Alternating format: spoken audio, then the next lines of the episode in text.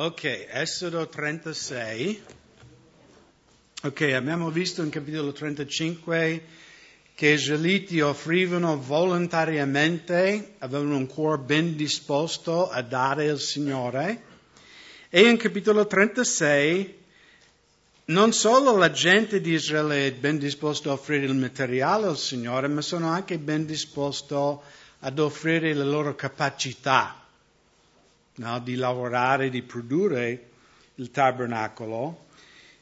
In versetto 1, ora Bezalel e Oholiab e tutti uomini abili, nei quali l'Eterno ha messo sapienza e intelligenza per sapere seguire tutti i lavori per il servizio del santuario, faranno secondo tutto ciò che l'Eterno ha ordinato. Quindi questi uomini erano artigiani nel lavorare il legno, il metallo, la stoffa, però avevano una saggezza e una conoscenza soprannaturale dalla parte di Dio. No? Non era una saggezza umana, era proprio un dono dello Spirito Santo, di, perché poi questi tempi, no, queste lavorazioni così, magari nessuno erano cose misteriose, invece Dio, per lo Spirito di Dio, ci ha messo dentro questi uomini la capacità di fare queste lavorazioni. Vediamo anche in capitolo 35, in versetto um, 25 e 26, tutte le donne abili filarono con le proprie mani e portarono il loro filato di cor violaceo, purpurino, scarlatto o di lino fino e tutte le donne che erano mosse del cuore ed avevano delle abilità filarono del pelo di capra. Quindi anche le sorelle erano coinvolte nella costruzione di questo tabernacolo e di nuovo sembrerebbe che anche loro Dio aveva dato questa abilità no? di preparare tutti i materiali per il tabernacolo. Allora, dal versetto 8 in capitolo 36 fino al capitolo 39, versetto 42, abbiamo un elenco perché potete leggerlo a casa, non lo leggeremo questa sera. Quindi in un certo senso, in, modo finto, faremo cinque capitoli questa sera. No? Perché è un elenco che descrive, allora fecero questo, e fecero quello, e fecero no, le tavole, eccetera, eccetera. Quando noi in essere già abbiamo studiato tutti questi articoli in modo profondo, no? la simbologia biblica delle tavole, della candelabro, giusto? Credo che abbiamo studiato ampiamente. Amen? Io sono pronto per finire Esodo, quindi anche Jake è d'accordo con me. Um, e quindi non potete leggere a casa, no? Perché è solo un elenco, hanno fatto questo, poi hanno fatto quello, poi hanno fatto quell'altro, eccetera, eccetera, eccetera. Quindi girate in capitolo 39. In versetto 41 le vesti ben lavorate, quindi questo è ancora l'elenco per servire nel santuario, le vesti sacre per i sacerdoti, Aarone le vesti per i suoi figli, per servizio sacerdotale. I figli di Israele eseguirono tutto il lavoro secondo tutto ciò che l'Eterno aveva ordinato a Mosè. In capitolo 39, in versetto 1, versetto 5, in versetto 7, in versetto 21, in versetto 26, in versetto 29, in versetto 31, in versetto 42 e anche in 43 viene usata questa frase che hanno fatto tutto secondo il comandamento del Signore. Quindi è una cosa veramente che ci viene martellato in testa, che gli israeliti non hanno fatto niente per conto loro, no? E secondo me c'è anche per noi una lezione molto importante. Cioè noi dobbiamo fare l'opera di Dio nel modo in cui Dio ha comandato. Noi non facciamo l'opera di Dio come noi pensiamo che dovrebbe essere fatto. Eppure no, anche oggi giorni vai in certi chiese, ah, secondo noi, o Dio sta facendo una nuova cosa che non è scritta nella Bibbia, è una nuova rivelazione no, che Dio sta dando adesso alla Chiesa, eccetera, eccetera, eccetera. Ma no, è molto, cioè, di nuovo viene martellato questo fatto che dopo descrive ogni cosa che viene fatta, dice, hanno fatto secondo il comandamento dell'Eterno. E anche noi, nella nostra comunità, dobbiamo fare tutto secondo il comandamento dell'Eterno. Io come pastore voglio essere in grado, se che qualcuno di voi dice, ma Pastor Craig, pastore, perché facciamo queste cose così? No? Io voglio essere in grado di dire, giriamo qui in primo Timoteo o primo Corinzi, eh? noi facciamo queste cose perché è scritto nella Bibbia di fare questa maniera. Ok? Perché questo, se noi facciamo l'opera di Dio come Dio comanda, noi saremo benedetti. Perché Dio benedisce, benedisce ubbidienza, ma Dio benedisce i suoi piani, non il nostro piano. A volte noi, noi preghiamo, noi abbiamo un piano, noi abbiamo un'idea di quello che noi vogliamo fare nella vita, eh, Signore, io voglio fare questo, voglio fare un'impresa, voglio... Eh, benedici quello che io voglio fare. No? Invece di pregare, Signore, tu cosa vuoi che faccia? Perché Dio benedirà quello che Lui ha comandato di fare. No? E credo che tutti noi in questo cammino cristiano non abbiamo magari fatto di testa nostra, e io ho scoperto che ogni volta che faccio di testa mia, finisce male. No. Poi cado nel fango, eh, Signore salvami, no? Poi Dio è, Dio è fedele, no? Di riprendermi, alzarmi, ok, diamo una spolverata, ti lavo di nuovo, che adesso ci mettiamo in cammino. Perché Dio è un Dio misericordioso. Ma quando noi facciamo le cose al modo nostro, Dio dice, io non ti ho detto di fare quello. Quindi io non benedirò quello che ci stai facendo. Ma quando camminiamo in obbedienza, proprio Dio dice io benedirò questo, perché questo è il mio piano. No? Questo è, no, parola, è stato detto tante volte no, che la Bibbia è il libro di istruzione per l'essere umano. No?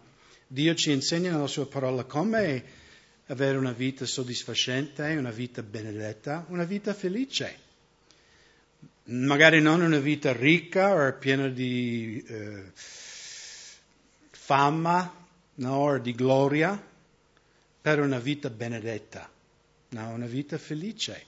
Voi sapete nel Nuovo Testamento la parola beati siete voi, significa felice, felice, no? Felice sarete voi se lo fate.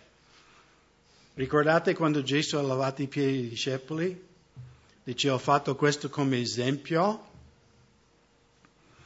E poi lui dice, beati se lo fate, che, non se sapete mentalmente che dovete farlo, no, lavare i piedi gli uni altri. Dice, no, beati, beati voi se lo fate.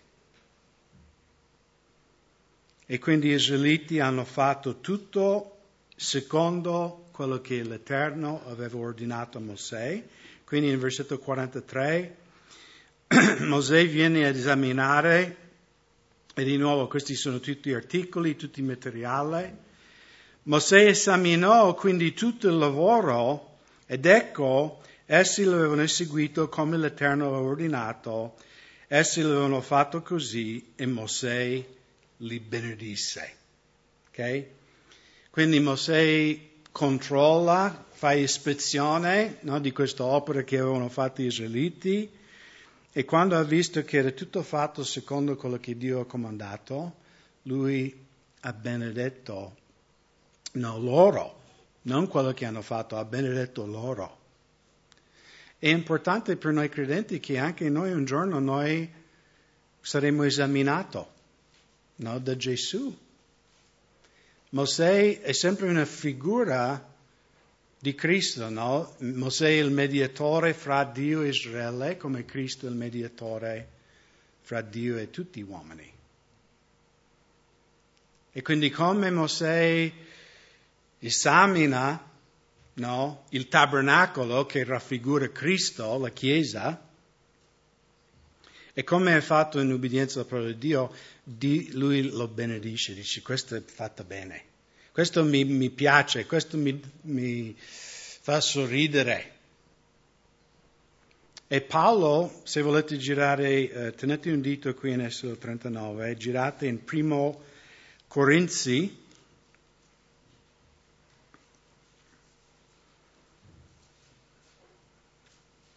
capitolo 3,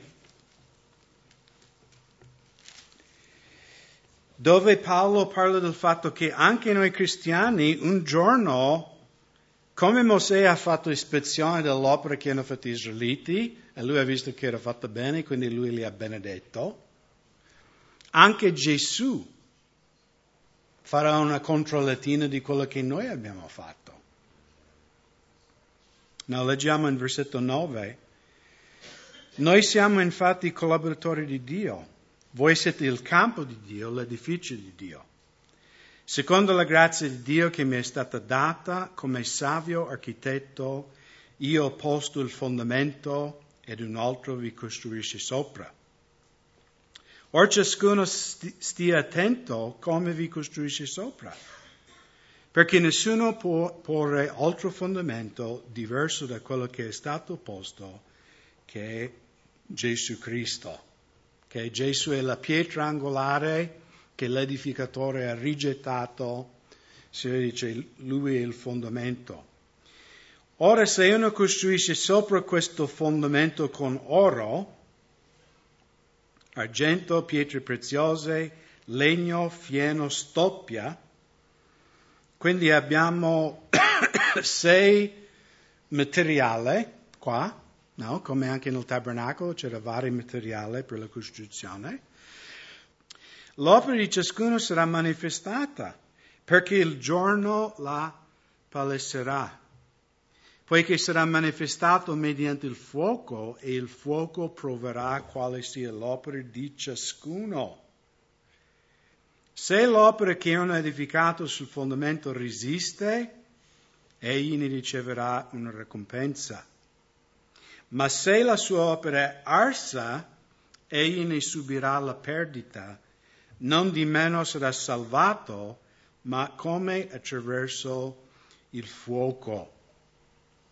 Non sapete voi che siete il Tempio di Dio e che lo Spirito di Dio abita in voi. E quindi Paolo qui ci rivela un fatto, no? che ognuno di noi, noi non staremo insieme come Chiesa di Montebelluna. E dice, il pastore era lui che doveva fare. Eh no, eh no, cari.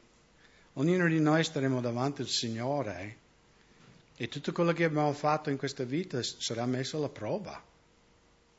Avete notato la differenza fra i, i, i materiali qua? No? Sono sei materiali, saranno provati da questo fuoco e quindi quale materiale passerà la prova del fuoco. L'oro, argento e pietre preziose. Invece il legno, fieno e stoppia, no? E quando leggo questi, questi versetti mi fa paura, no? Perché anche io mi chiedo, Signore, quanto di quello che ho fatto sarà bruciato? Ti dice, ma come? Tu sei un pastore e hai dedicato tutta la tua vita al Signore. allora, non tutti i pastori, ogni cosa che fanno è da motivazione spirituale. Ok? Siete scandalizzati in questo? Ci sono uomini anche carnali come pastori, no? Anche un pastore può fare una chiesa per la propria gloria e può operare per il Signore no? con legno, stoppie e paglia. La cosa che è bello qui, no? Perché Paolo dice ognuno di noi, no? Gesù come Mosè ha fatto no, ispezione sull'opera che ha fatto Israele, anche Gesù farà ispezione su quello che abbiamo fatto noi.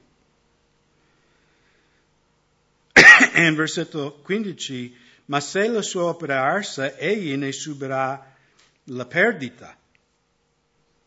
Non di meno sarà salvato, ma come attraverso il fuoco. Quindi non è un giudizio della tua salvezza. Right? Giusto? Perché la salvezza è basata su quello che noi facciamo? No, è basato sul fondamento. Giusto? Il fondamento è Cristo Gesù. Se non abbiamo Cristo non abbiamo la vita. Paolo qui parla a noi credenti, dice, voi siete salvati per quello che Gesù ha fatto. Okay? Gesù giudicherà le vostre opere, non perderai la salvezza. Tu sarai salvato, però se tutto quello che hai fatto nella tua vita è stato, diciamo, non cose egoistiche, cose per te stesso, non cose per il Signore, e tutto sarà bruciato, tu sarai salvato. Ma Paolo dice come attraverso il fuoco, l'immagine qui nel greco è uno che attraverso un muro di fiamme e che anche i suoi vestiti sono bruciati via. via.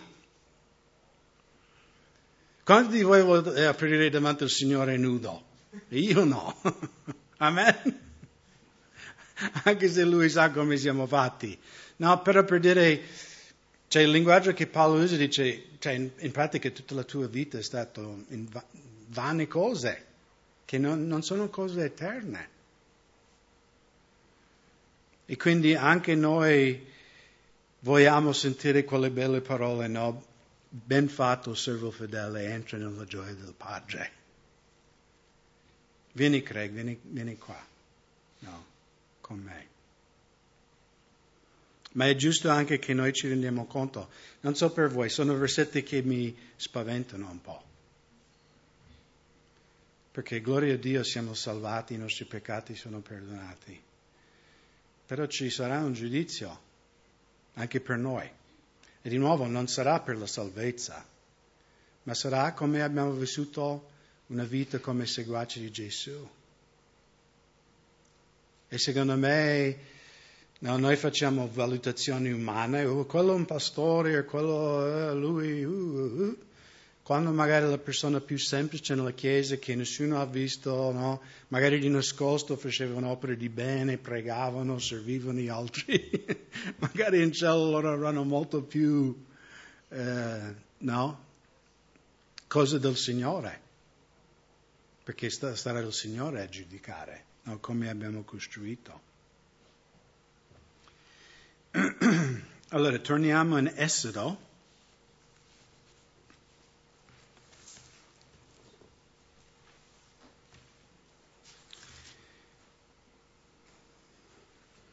Esodo 39.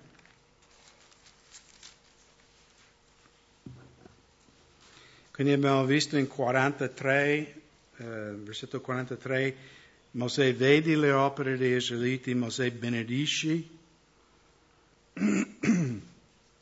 il popolo di Dio.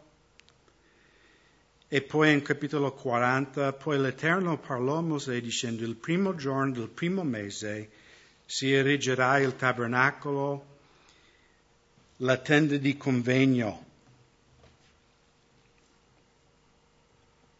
Allora, cosa interessante di questo, no? Il primo mese, qualcuno sa qual è il primo mese nel calendario ebraico?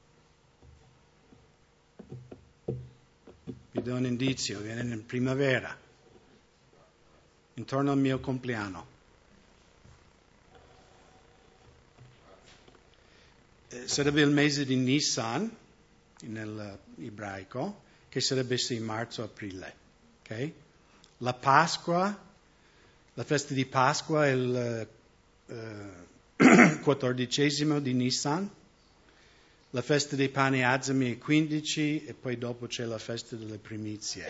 Okay? Con le prime tre feste che tutti profeticamente raffigurano la morte e la risurrezione di Gesù sono nel primo mese. E quindi non, nessuna cosa nella Bibbia è lì per caso.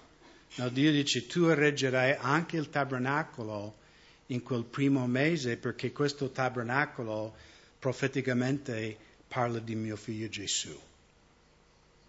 E quindi per gli israeliti era, era come un anniversario no, di ricordare quel mese in cui Dio li ha liberati dall'Egitto, no, di questa amare schiavitù. Quindi Dio istruisce no, Mosè di farlo nel primo mese.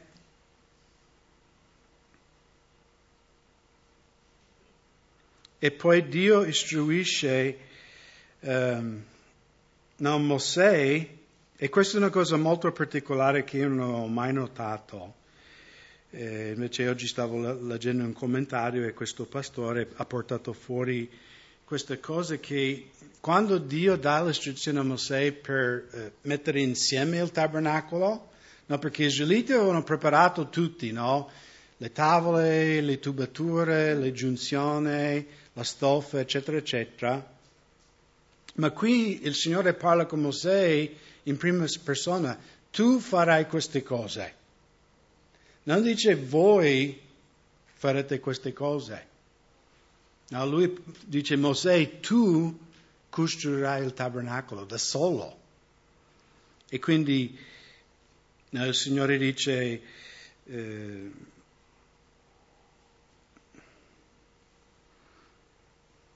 vi collocherai l'arca della testimonianza, vi nasconderai l'arco con il velo, eh, poi eccetera, eccetera, eccetera. Poi arriviamo al versetto 16 Mosè fece queste cose, fece esattamente secondo tutto ciò che l'Eterno gli aveva ordinato.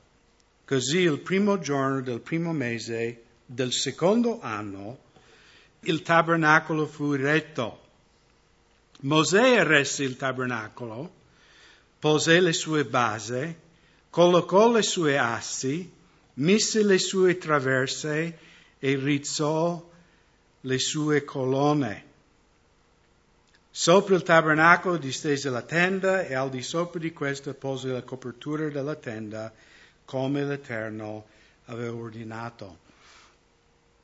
E di nuovo non avevo mai notato questo fatto che Dio ha istruito solo Mosè di fare almeno la prima volta, ok? Perché noi sappiamo nel futuro Mosè sarà anche morto e quindi saranno i Leviti a fare questo lavoro. Ma la prima volta Mosè doveva farlo da solo. No, lui doveva fare l'attuale costruzione del tabernacolo e anche questo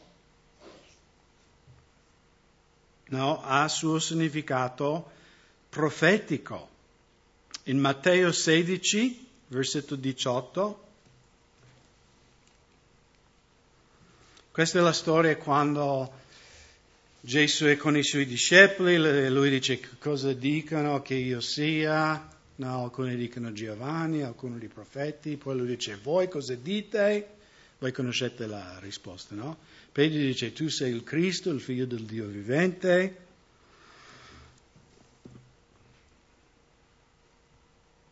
E poi in versetto 18, leggiamo il versetto 17, allora Gesù rispondendo gli disse, tu sei beato Simone, figlio di Giona, perché né la carne né il sangue ti hanno rivelato questo, ma il Padre mio che è nei cieli. E io altresì ti dico che tu sei Pietro, e voi sapete che Pietro qui è una parola di eh, un piccolo sassolino, e sopra questa roccia, quindi questo è un altro parola greco che descrive un massiccio come Monte Grappa. Okay? Quindi se volessimo veramente renderlo, no, sarebbe Pietro, tu sei il sassolino nel fiume, ma sopra questo massiccio di Monte Grappa io edificherò la mia chiesa. E voi sapete che la chiesa in Italia dice che Pietro era il primo papa, no, che, lui, che di questo non c'è nessuna traccia biblica, um, che lui era il vescovo di, di Roma. Comunque il fondamento della Chiesa certamente non è un uomo. Cosa abbiamo letto in Primo Corinzi? Che è il fondamento? Gesù Cristo è il fondamento. E quindi è quello che Pietro ha detto. Cosa ha detto Pietro? Tu sei il Cristo, il figlio del Dio vivente, tu sei il Messia. Lui dice, su questo fonderò la mia Chiesa. Ok? Non su Pietro, su di me. Mamma mia, se Dio fonda la sua Chiesa su di me, non sarà una Chiesa fondata molto bene. Ma il fondamento della Chiesa cristiana è, è la verità che Gesù è il Messia, che Lui è il Salvatore del mondo. E notate, Gesù dice, io edificherò la mia Chiesa e le porte dell'Ades non potranno vincere. Quindi come Mosè ha dovuto costruire da solo la prima volta il tabernacolo, come ho detto prima, volte, poi nel futuro saranno i Leviti a farlo, montarlo, smontarlo. Ma questa prima volta, perché come Mosè raffigurava il mediatore fra uomo e Dio, lui doveva farlo perché profeticamente parlava del fatto che Cristo avrebbe edificato la sua Chiesa. Cristo è il capo della Chiesa. No, l'altro giorno parlavo col sindaco, um, no, parlavo con i, gli uomini della banca e loro volevano che magari il nostro vescovo ci dava um, tipo una raccomandazione, no? assicurava il prestito che vogliamo prendere per comprare questa proprietà. E io ho dovuto spiegargli che, um, che nelle nostre chiese protestanti non abbiamo, c'è ogni chiesa autonoma e autogovernante, cioè non abbiamo nel senso cattolico vescovo, perché vescovo voi sapete è solo la parola sorvegliante Okay? Noi abbiamo vescovi come anziani nella Chiesa, ma non come viene pensato qui, no, uno che vive in un palazzo reale che dà no, ordini ai preti e questi mi dicevano magari se il vostro vescovo ci scrive una lettera che, che il vescovato no, dà la garanzia e io ho detto, guarda, l'unica garanzia che abbiamo è Gesù. Lui è il nostro capo. E quindi eh, sì, loro erano curiosi di questa cosa. Eh, girate in Giovanni capitolo 2.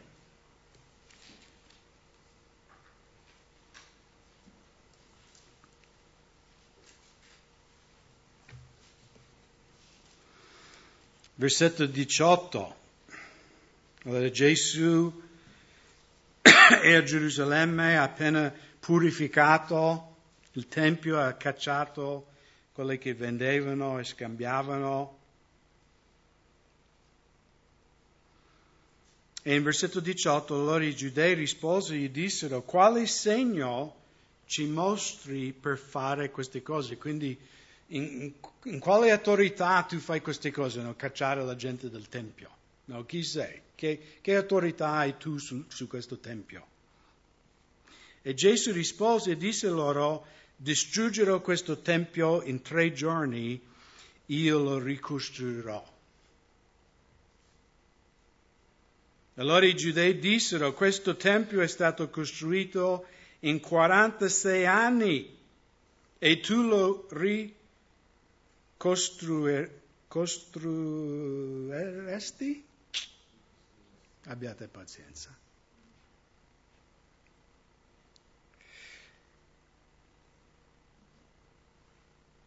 In tre giorni? Eh, abbiamo messo mezzo secolo a fare questa cosa, no? E tu in tre giorni, uh, sì, certo, no? Però noi comprendiamo di cosa parlava Gesù, no? Perché il Tempio era una figura di Gesù. Quando Gesù ha compiuto quello per cui lui è venuto qui sulla terra, cioè i tempi umani non, non servivano più. Infatti noi, noi, non crediamo che questa non è consacrata. Come puoi dire questa cosa? Nel Nuovo Testamento siamo noi consacrati dallo Spirito Santo, non edifici. Non ci sono edifici sacri ora, non ci sono tempi. E infatti Giovanni qui dice in versetto 21, ma egli parlava del Tempio del suo corpo. Quindi Gesù, perché poi il Tempio non, era, no, non è stato distrutto quando Gesù è morto sulla croce, giusto? Quando è stato distrutto il Tempio?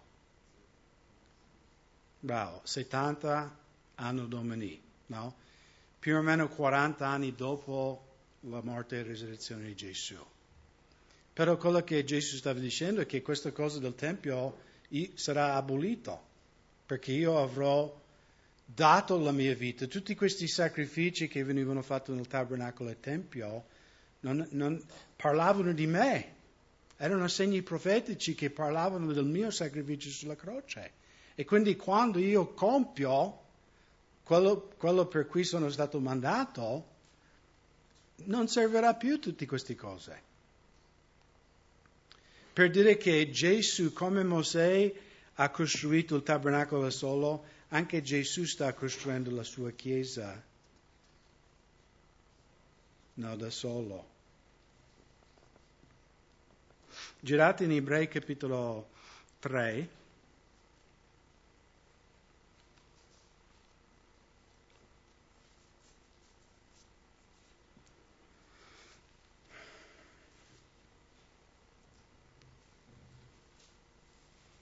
Versetto 1. Perciò, fratelli santi,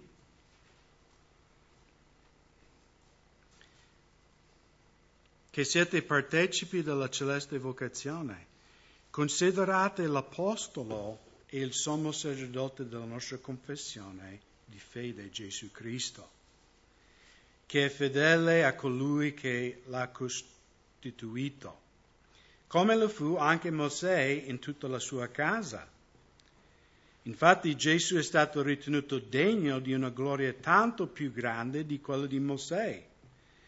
Quanto maggiore gloria ha colui che ha fabbricato la casa della casa stessa. Quindi chi è più grande, tua casa o tu? Tu, giusto? Se tu l'hai fatto, tu sei più grande. Ora ogni casa è costruita da qualcuno, ma ma colui che ha fatto tutte le cose è Dio. Quindi Gesù non ha costruito una casa, lui ha costruito l'universo.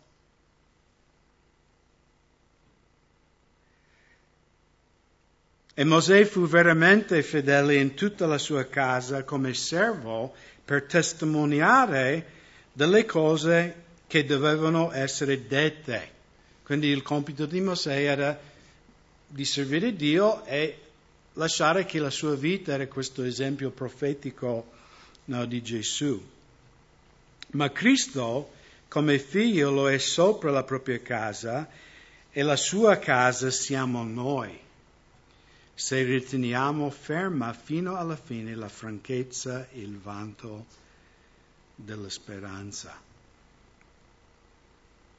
Ok, quindi Mosè era fedele, ma qui eh, l'autore di Ebrei porta fuori il fatto che Gesù ha creato Mosè e Gesù ha creato ogni cosa e quindi lui è molto maggiore. Voi sapete che il tema di Ebrei è che Gesù è migliore, no? migliore del sacerdozio levitico, meglio di Mosè, meglio di, di angeli, eh, tutte queste cose che gli ebrei tenevano come grandi cose.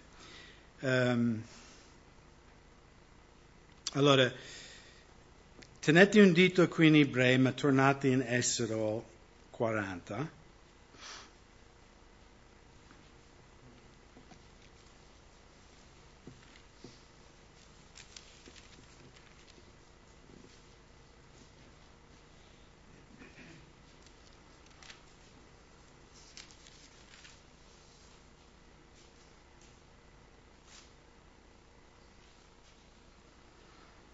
Quindi in Essero 40, versetto 33, Mosè, dopo che ha fatto il tabernacolo, poi ha portato dentro tutte le cose.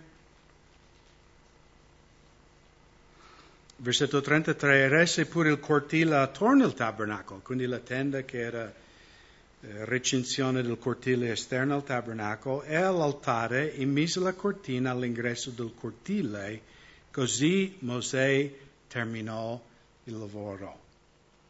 E quindi Mosè ha costruito per la prima volta il tabernacolo da solo e Mosè ha portato a compimento quello che egli ha cominciato. Allora siete sempre in ebrei con un dito, allora ebrei capitolo 12.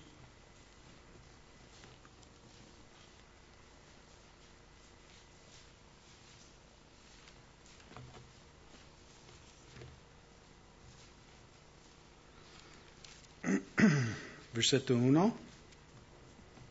Anche noi dunque, essendo circondato di una tale nuvola di testimoni, deposto ogni peso il peccato che ci sta sempre attorno, allettandoci, corriamo con perseveranza la gara che ci è posto davanti, tenendo gli occhi su Gesù, autore e compitore della nostra fede, il quale, per la gioia che gli era posto davanti, soffrì la croce, disprezzando il vituperio, si è posto a sedere alla destra del trono di Dio.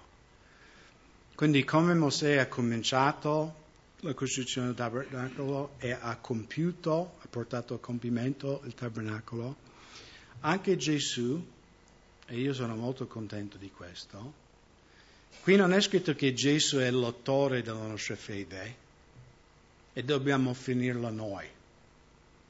Come viene chiamato, come viene intitolato Gesù in versetto 2? Il compitore, no, l'autore quindi colui che ha avuto origine e colui che porterà a compimento. Perché a volte io capisco, no, in questo lungo cammino col Signore, quando ci appena convertiamo siamo pieni di zelo, di gioia, poi... E non voglio dire che deve perdere la gioia nel cammino, però chi è credente tanti anni sa che ci sono i su e giù, amen? Non per colpa di Dio, sempre per colpa nostra.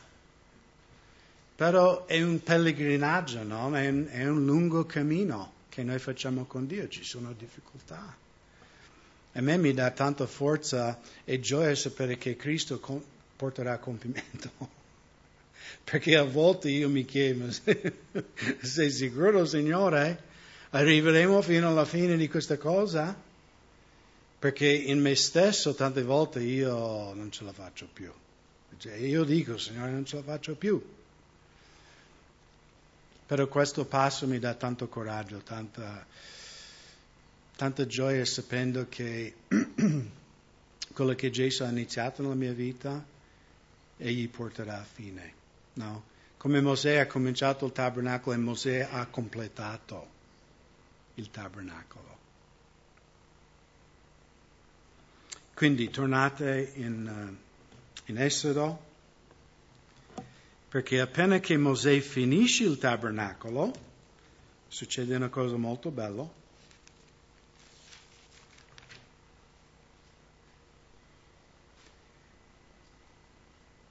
Versetto 34 e 35. Allora la nuvola coprì la tenda di convegno e la gloria dell'Eterno riempì il tabernacolo.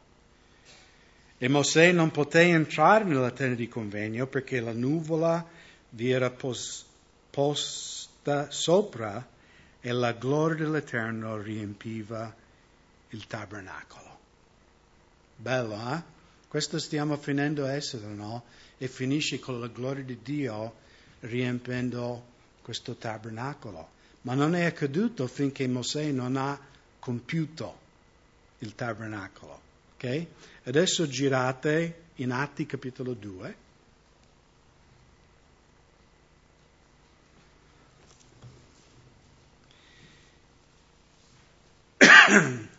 Gesù quando era sulla croce in Giovanni 19:30 cosa ha gridato? La Bibbia dice che lui ha gridato qualcosa e poi morì. È compiuto, no? Ho fatto quello per cui sono stato mandato.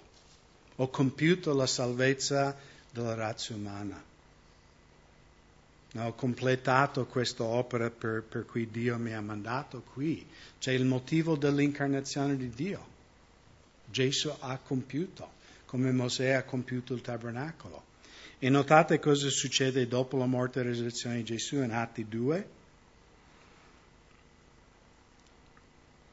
Versetto 1, come si compiva il giorno della Pentecoste, essi erano tutti riuniti con una sola mente nello stesso luogo. E all'improvviso viene dal cielo un suono come di vento impetuoso che soffia e riempì tutta la casa dove essi sedevano. E apparvero loro delle lingue come di fuoco e si dividevano e andarono a posarsi ciascuno di loro. Così furono tutti ripieni di Spirito Santo e cominciarono a parlare in altre lingue, secondo che lo Spirito dava loro di esprimersi. No? Non so per voi, è bello per me no? che tutte queste cose, ogni dettaglio, no? nel Vecchio Testamento, la costruzione del tabernacolo, tutti gli articoli, anche l'ordine in cui vengono fatte le cose, ha un significato profetico che ci parla di Cristo e la Chiesa.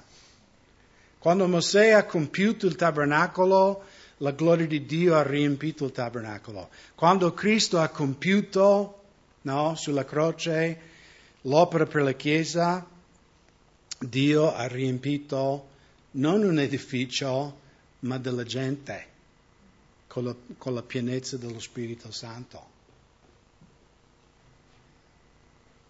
E poi um, leggiamo questi ultimi versetti in Esodo 40.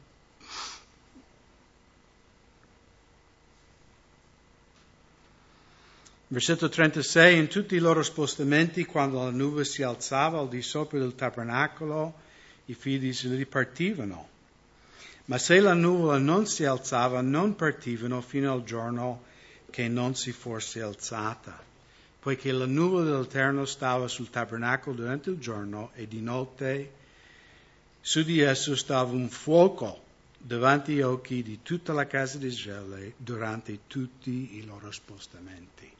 No?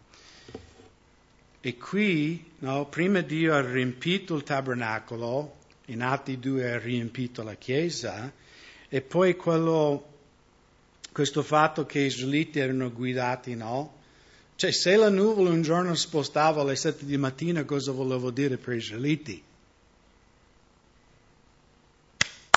Ragazzi, chiudiamo baracca, dobbiamo camminare, giusto? Se alle nove e mezza di sera erano stanchi, la, la, il fuoco spostava, e ragazzi, no, smontiamo il campo, dobbiamo partire perché il Signore si sta muovendo.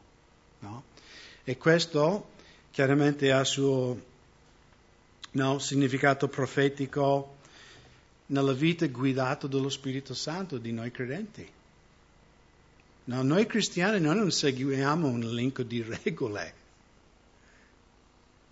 No, è stato ben, ben detto da un fratello una volta perché c'era una discussione, siamo sotto le leggi, noi credenti, eccetera, eccetera. E questo, questo pastore diceva che cioè non ci sono leggi nel Vecchio Testamento che dicono quali film possiamo guardare o quali locali dovremmo frequentare, giusto? Quante leggi ci vorrebbe, no? Lui ha detto, noi cristiani siamo guidati dallo Spirito Santo, se lo Spirito Santo dice non vai in quel luogo, noi non dobbiamo andare in quel luogo, perché era una discussione fra i giovani se loro potevano andare in discoteca o no.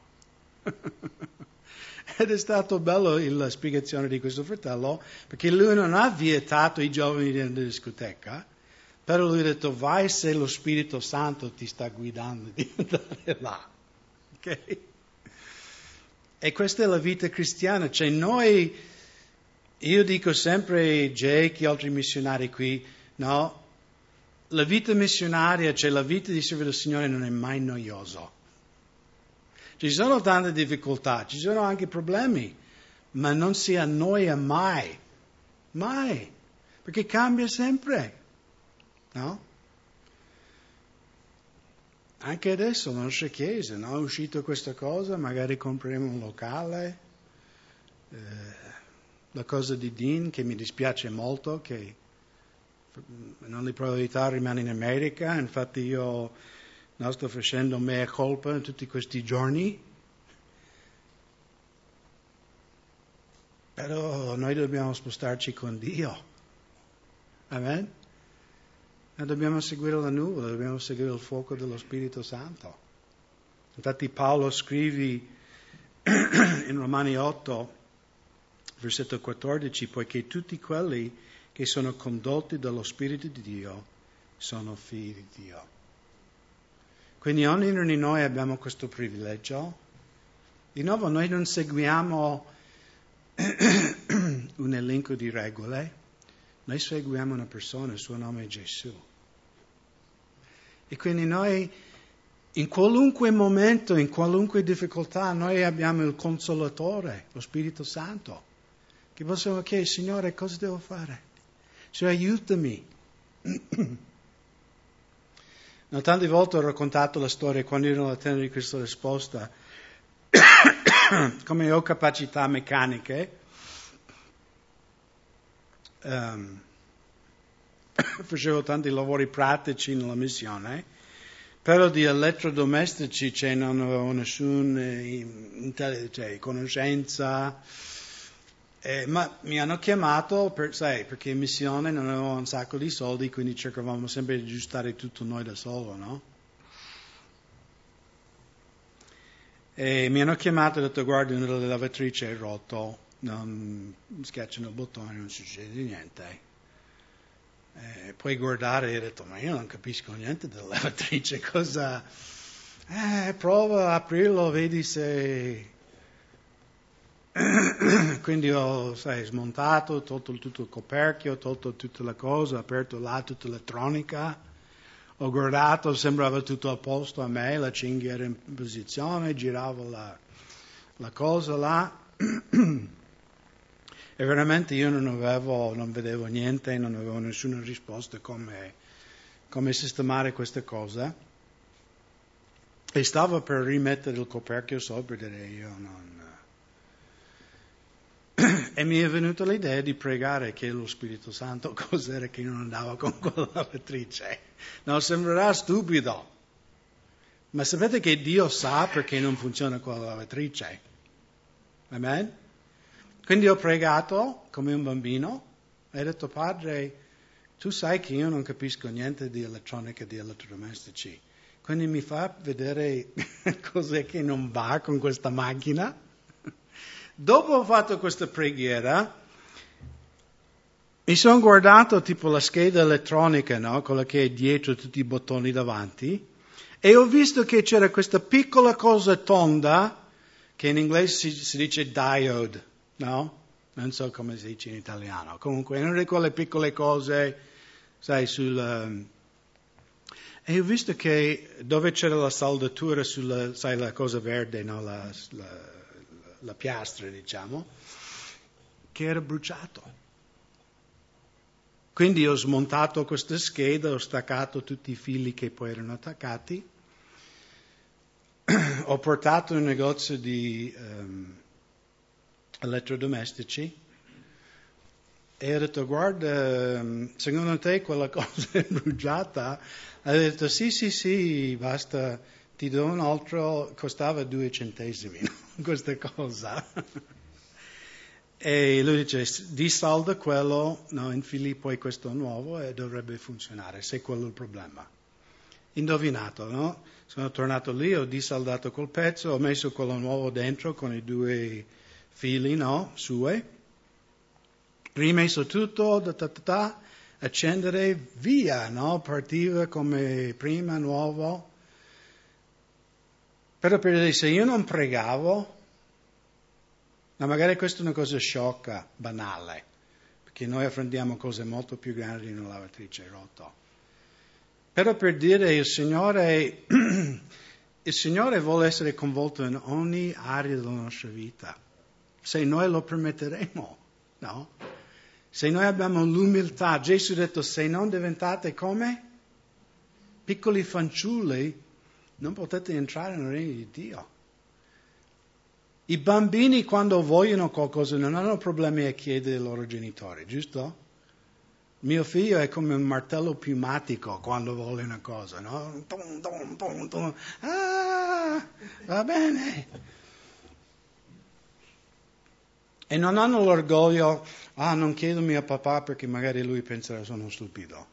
No? Sono piccoli, papà perché così, no? Loro chiedono tante cose. E Dio vuole che noi siamo così, come fanciulli, no? Papà, io ho bisogno che mi guidi oggi, che tu guidi la mia vita, che mi aiuti. E quando noi abbiamo questa semplicità, questa fede, veramente vedremo belle cose, no? Perché camminare con Dio è un'avventura, una grande avventura con un Dio vivente. Questo è essere un seguace di Gesù. No, non una religione, ma camminare con Cristo giorno per giorno. Ed è, ed è quello che Dio desidera per tutti noi.